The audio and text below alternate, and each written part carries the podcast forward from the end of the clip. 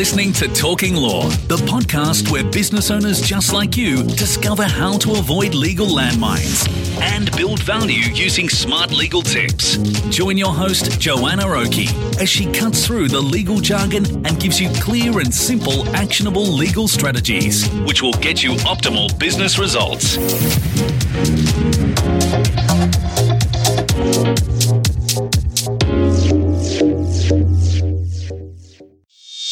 Hi, it's Joanna Oakey here and welcome back to Talking Law, a podcast proudly brought to you by our commercial legal practice, Aspect Legal. Now, today we have something a little bit different, a little bit less serious than our usual Talking Law podcast where we give you the latest tips and tricks in law.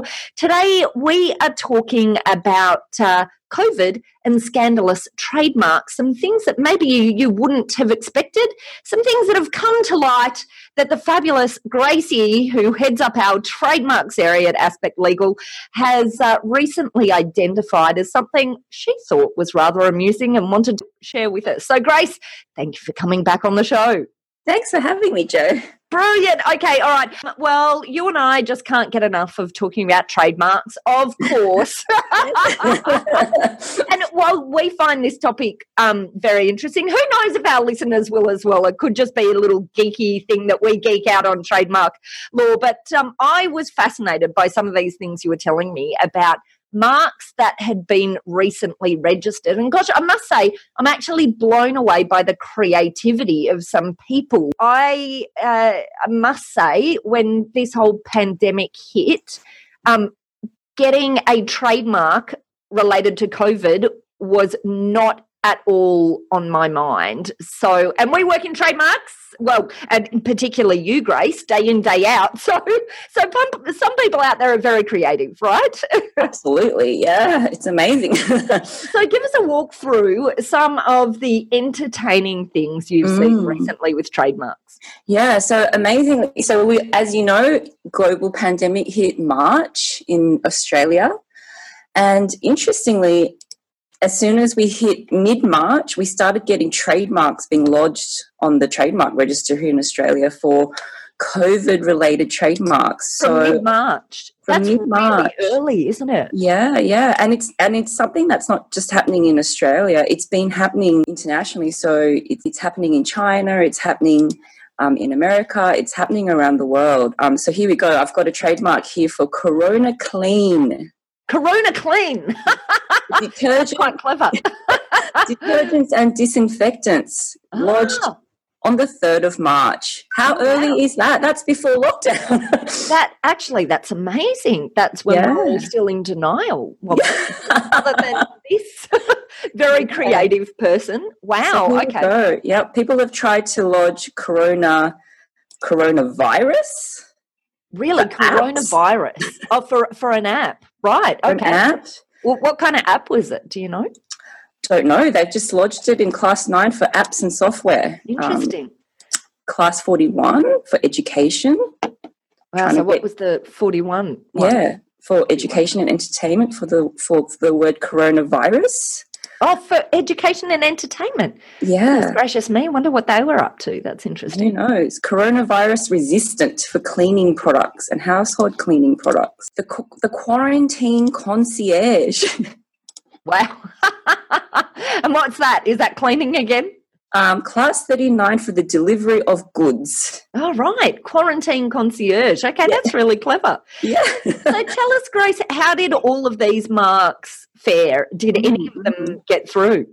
Well, they're all now that it's we're into May, end of May. All of these marks, most of these marks are under examination, which means that they've received some kind of adverse report from the Trademarks Office. Yes. I can see one of these has been accepted, and it's probably because there's enough material in it to not be descriptive. So we'll talk about what these marks are probably facing without asking for access to the reports under FI. We can't see them, but we can guess based on, other sorts of controversial marks that have been lodged in history. And let's step through that in a moment, because I'm very interested in the controversial marks in history. But stepping back one, what are the reasons that you think there might be issues with some of these marks that are all being held up in the adverse report phase at the moment? So there's two main issues. One of them is that in the trademarks law, there's actually a provision that prevents trademarks from being accepted for registration if they contain or consist of scandalous matter, or if its use would be contrary to law. So that's when we get a little bit technical and lay out what the provision actually says. But really, it's there to protect. It's there to give the registrar the ability to say, no, we can't accept that trademark. It's just too scandalous. Yeah. And you know, I guess some of the potential issues with registration of corona or marks including the word corona. I mean, firstly, we have a really strong brand, albeit in beer, for corona, which is... Yes! So I guess that's, you know, potentially if you're anywhere near whatever the registrations are for Corona, the beer, you're likely to have that cited. But I guess in many senses, Corona is becoming quite descriptive now, perhaps. Is that something that you think might be an issue here as well, Grace? Absolutely. So, yes, a lot of these marks, the second issue that they're going to face is that coronavirus, COVID-19, all of these sorts of terms are very generic, descriptive terms that everybody is using at the moment to describe a virus. So to say that someone can own it and monopolise it and have the right to exclude any other trader from using it would be contrary to the spirit of the trademark law. But which was the one that got through, Grace? You said one has just been accepted. Well, it looks like, it's been accepted. And the mark was eHealthier's interim COVID behavioural vaccine. Right. So there's enough material in there that as a whole it's gotten up. Yeah, I see. I'm really interested to see how quarantine concierge. I'd love to know how that one goes. Maybe that one has a hope. I'd be interested to see what happens with that. That's it. So people can be very creative, can't they, Grace? Yeah, absolutely. The fact that there are people out there as soon as the pandemic hits, they put their entrepreneur hats on and think, how can I monopolize on this? That's just amazing, right?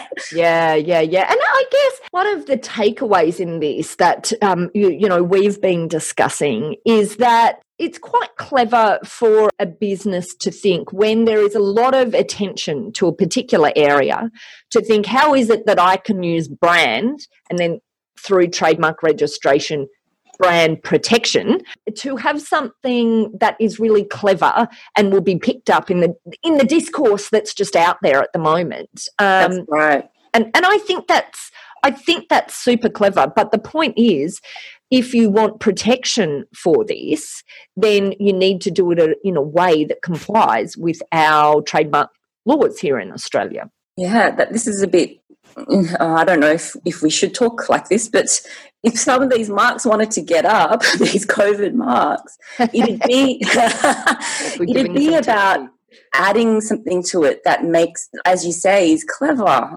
using a turn of phrase or a pun or a play on words and adding something to it to make it really distinctive and to stand out. That's what we're talking about to get it across the line. I think, and actually, how about a challenge to you, Grace, is to keep your eye out and see...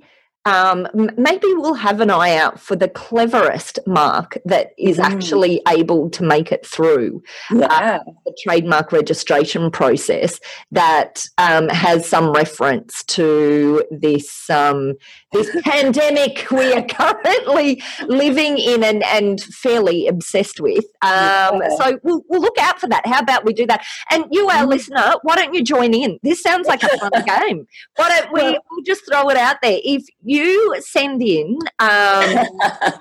to info@aspectlegal.com.au any entries you have for this game. We want to know the most creative, bizarre, the most amazing trademark registrations, I guess, that relate to COVID or quarantine or coronavirus. So throwing it out to you, and we'll report back. How about we report back maybe in a few months, Grace, on what we've seen, whether we've picked up and whether we've found a winner. Well, they won't be through the application process, I guess, in that time. For listeners who aren't aware, the minimum period of time for processing a trademark application from the date of application through to actual full registration is it still 7.5 months, Grace? Mm-hmm, mm-hmm.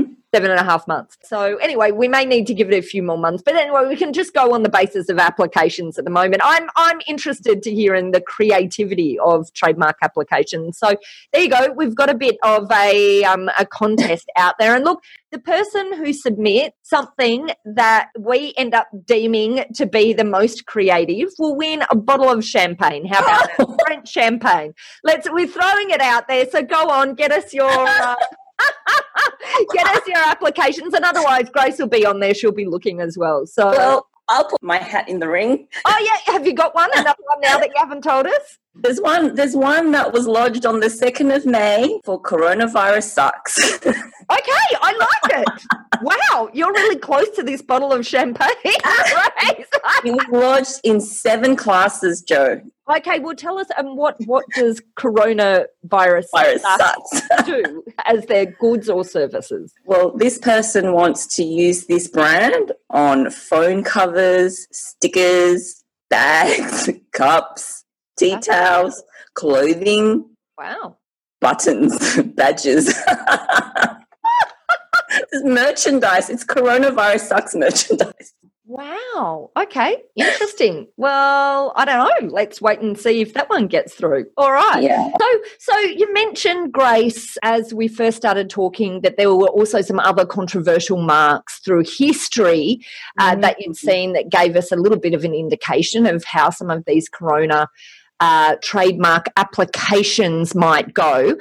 I want to hear about those. What have you found? What have you dug up in the trenches of our trademark journals?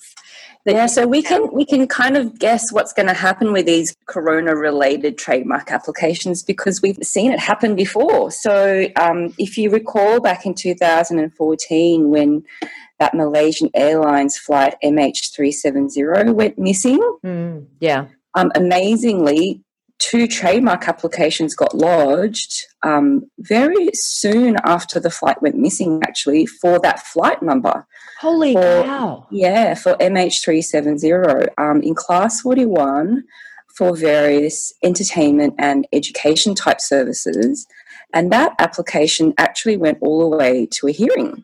Wow. Yeah, and so I guess one of the reasons why the examiner would have initially not it back was because of it being scandalous. But at the hearing, it was rejected on the basis that it was descriptive. So this is how we know that these 2 issues are in play. It was the airline itself that lodged the application. Oh, right. So Malaysia Airlines lodged the trademark application here in Australia. So H370 was lodged by a company called Aon International Proprietary Limited.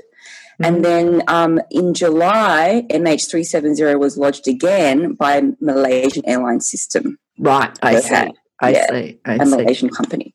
And they lodged it in Class 9 for all different types of scientific products, Class 16 for books and paper products, and Class 41 for education. And their reasoning for lodging it was that they were going to use the brand to educate the community about the flight that went missing. Wow. And it's interesting. I think organisations sometimes take the approach of trademark registration in a defensive way in that they want to try and ensure that no other organisations will end up with a mark, even if their future usage is limited. And, of course, it's really important not to register a mark that you intend never to use because and you do have a grace period between registration and between having to have used a mark, but if you haven't used it within the first 3 to 5 years, is that right, Grace? Yes.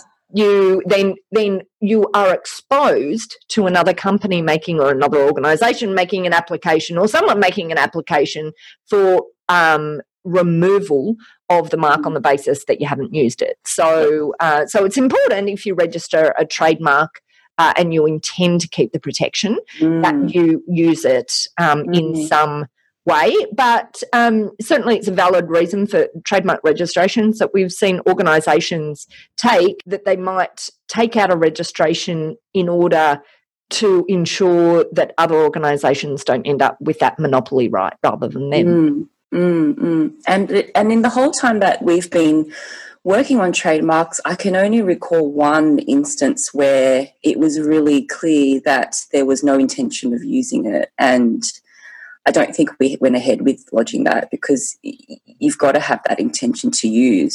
Which is important for people to be aware of if they're thinking about trademarks from this more defensive mode. But I guess you can meet the tests of use sometimes quite easily. So anyway, if that's something that you're thinking about, you should certainly take legal advice.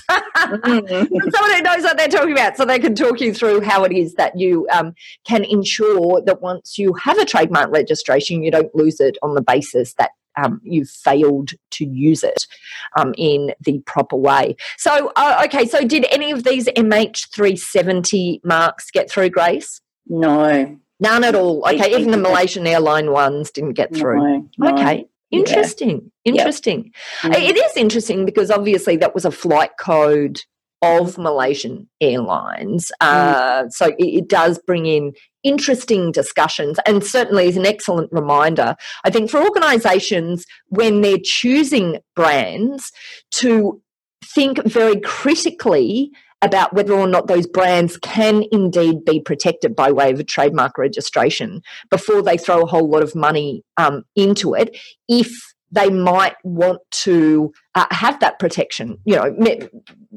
because we have seen time and time again organisations go through the creative process of coming up with a brand only later to find that they're completely surprised that they're not going to be able to get protection for it, because they've put the cart before the horse, because they've done the creative process and committed to all of that without having the legal step also taken, which is the assessment of whether or not it's a registrable mark. Yeah. So that's an interesting one, but not necessarily on point for our discussion about controversial marks. I want to hear more of of the fun stuff, Grace. What else have you dug up there? I want to hear it all. Do you want to hear some really unusual marks? Please. I mean, gosh, in the time that we've done trademark work, we've never had clients come up with, how shall we say, colourful marks. Well, we've had colourful marks, but maybe just nowhere near as colourful as you're about to talk about here. I think that's the... I'm blushing even thinking of saying this out loud. Grace, tell us. Here we go. We're adults here. There are no. This is M-rated. This podcast. There's a mark on the register for nuck and futs. Oh my goodness! Well, what's that for, Grace? For nuts and snacks. For nuts and snacks. Okay. Well, that's certainly creative, isn't it? And how did you say it's a mark that's on the register, or just a mark? Yeah. So that's it. It got through. It got through. It's registered. It's been registered since 2011.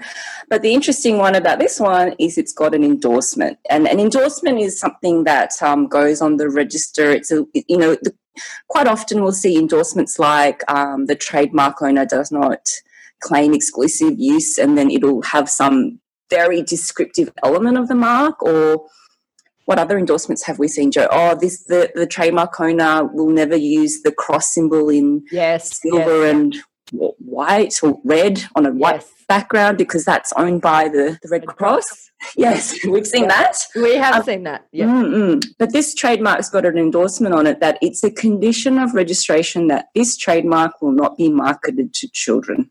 Gosh, that's interesting. I've never seen that sort of endorsement before. But there you go. The Trademarks Office has been very creative here about how they work through an application to a point that they feel that they can actually register it. Yeah. What else have you got? There's a trademark on the register for Pommy Basher. Goodness gracious. And that got through. that got through for clothing and drinks. Beer. Goodness gracious. Wow, okay. Yep.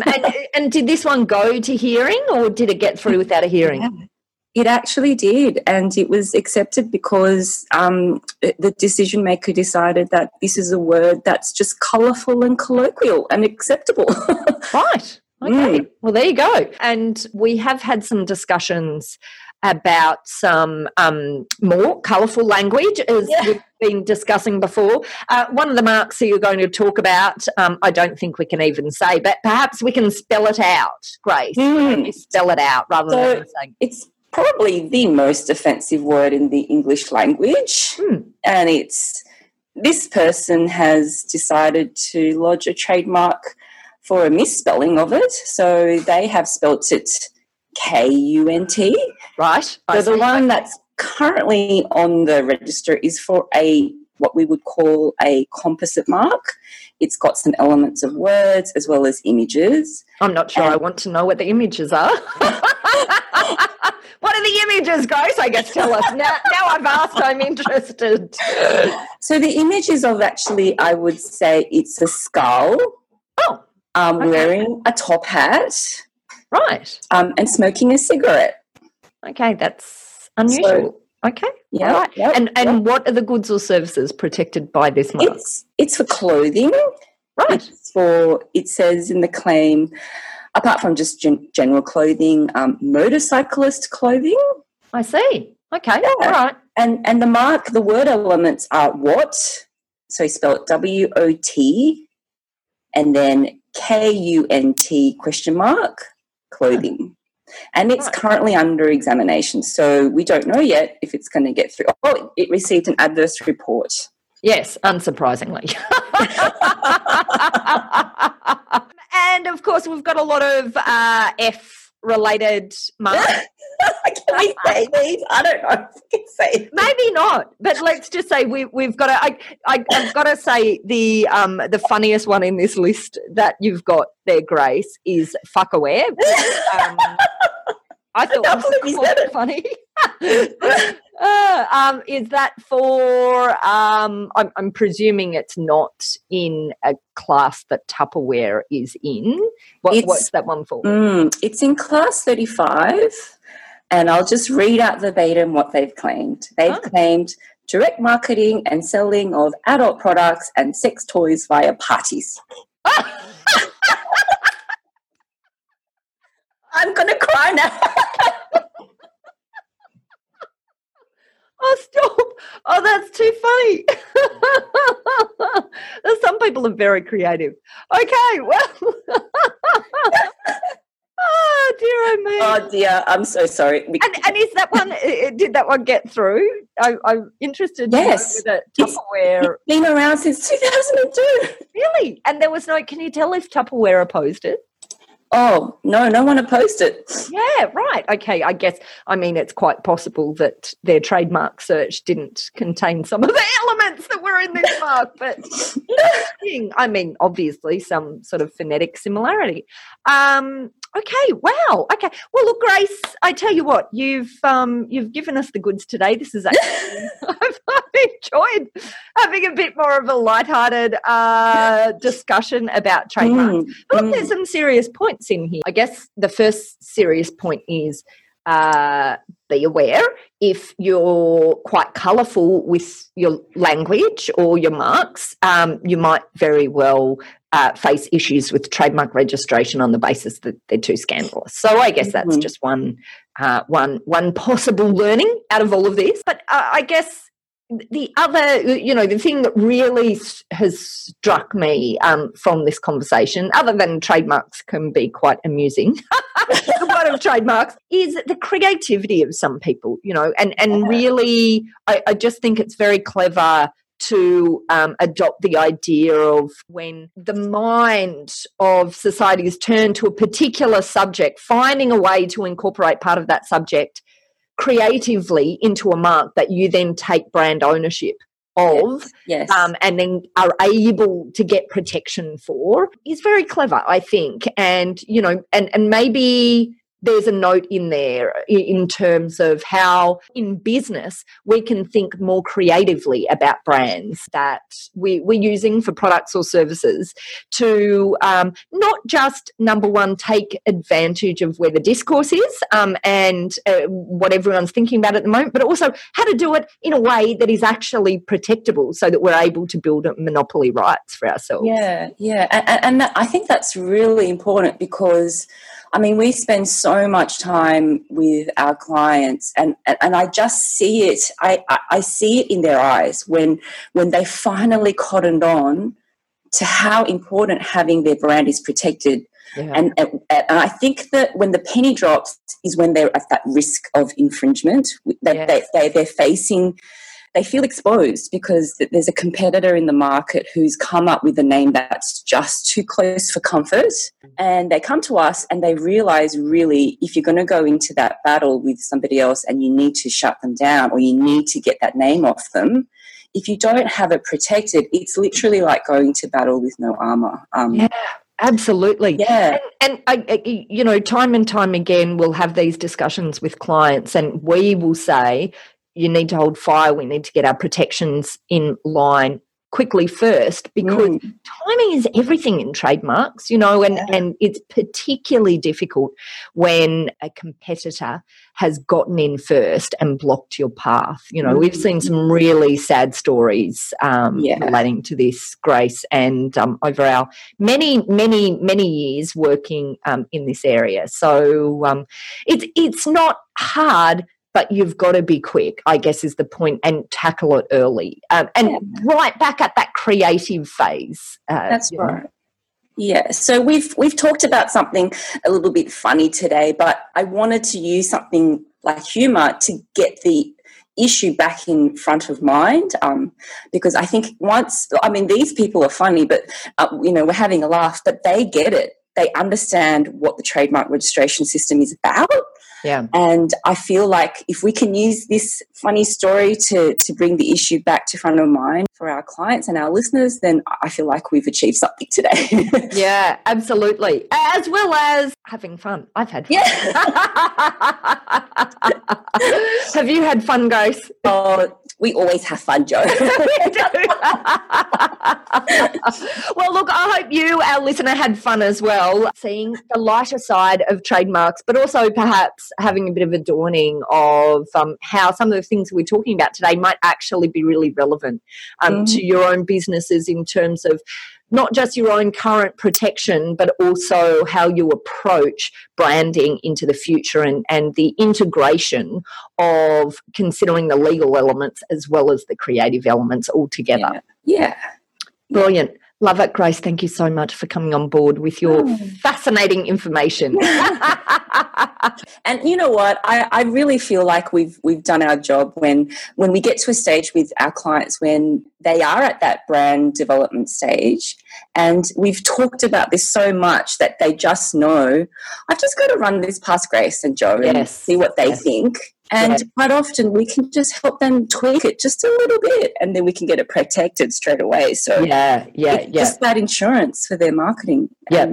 And you know, that can also make the difference between, number one, something that they can protect so the marketing spend is protected, but also that we're helping them to make sure they're not exposed to future infringement actions, because it really is that those two elements here. It's that ongoing risk that organisations don't understand they're running and the failure to protect those key assets that they're just really not clued into. So there's the serious side of a more funny story.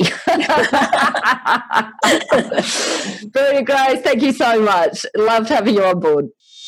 Well, that's it for our episode with Grace Yi from Aspect Legal, all about COVID and scandalous trademarks and other creative ideas of how to use trademarks and brand protection in creative ways. If you would like more information about this topic, for example, if you were so interested and you want to download a transcript of the podcast episode to read it in more detail, then just head over to our website at talkinglaw.com.au. www.graceyi.com.au. There you will also be able to find out how to contact Grace and our other fabulous legal eagles at Aspect Legal if you or your clients would like help with any trademarks that you're looking at protecting, or indeed any brands that are in the creation phase that you'd like some legal input into in order to ensure that you end up with a trademark at the end of the day, or a brand at the end of the day, that is protected and protectable. Well, thanks again for listening in. You've been listening to Joanna Oakey and Talking Law, a podcast proudly brought to you by our commercial legal practice, Aspect Legal. See you next time.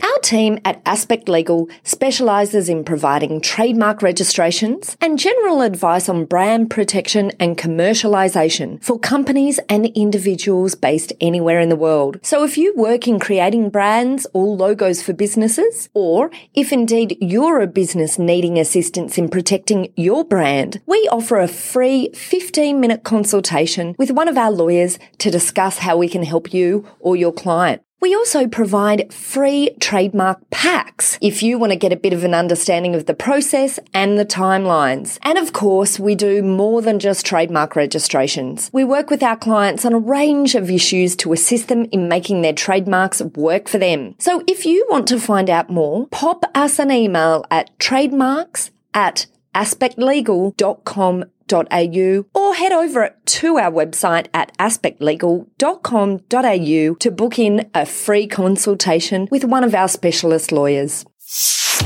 Thanks for listening to Talking Law. Tune in next time for more smart legal tips and tricks to keep you clear of those legal landmines. If you want to get a download of today's show notes, head over to talkinglaw.com.au. Information in this podcast is general in nature, not legal advice. If you want advice for your business, visit talkinglaw.com.au.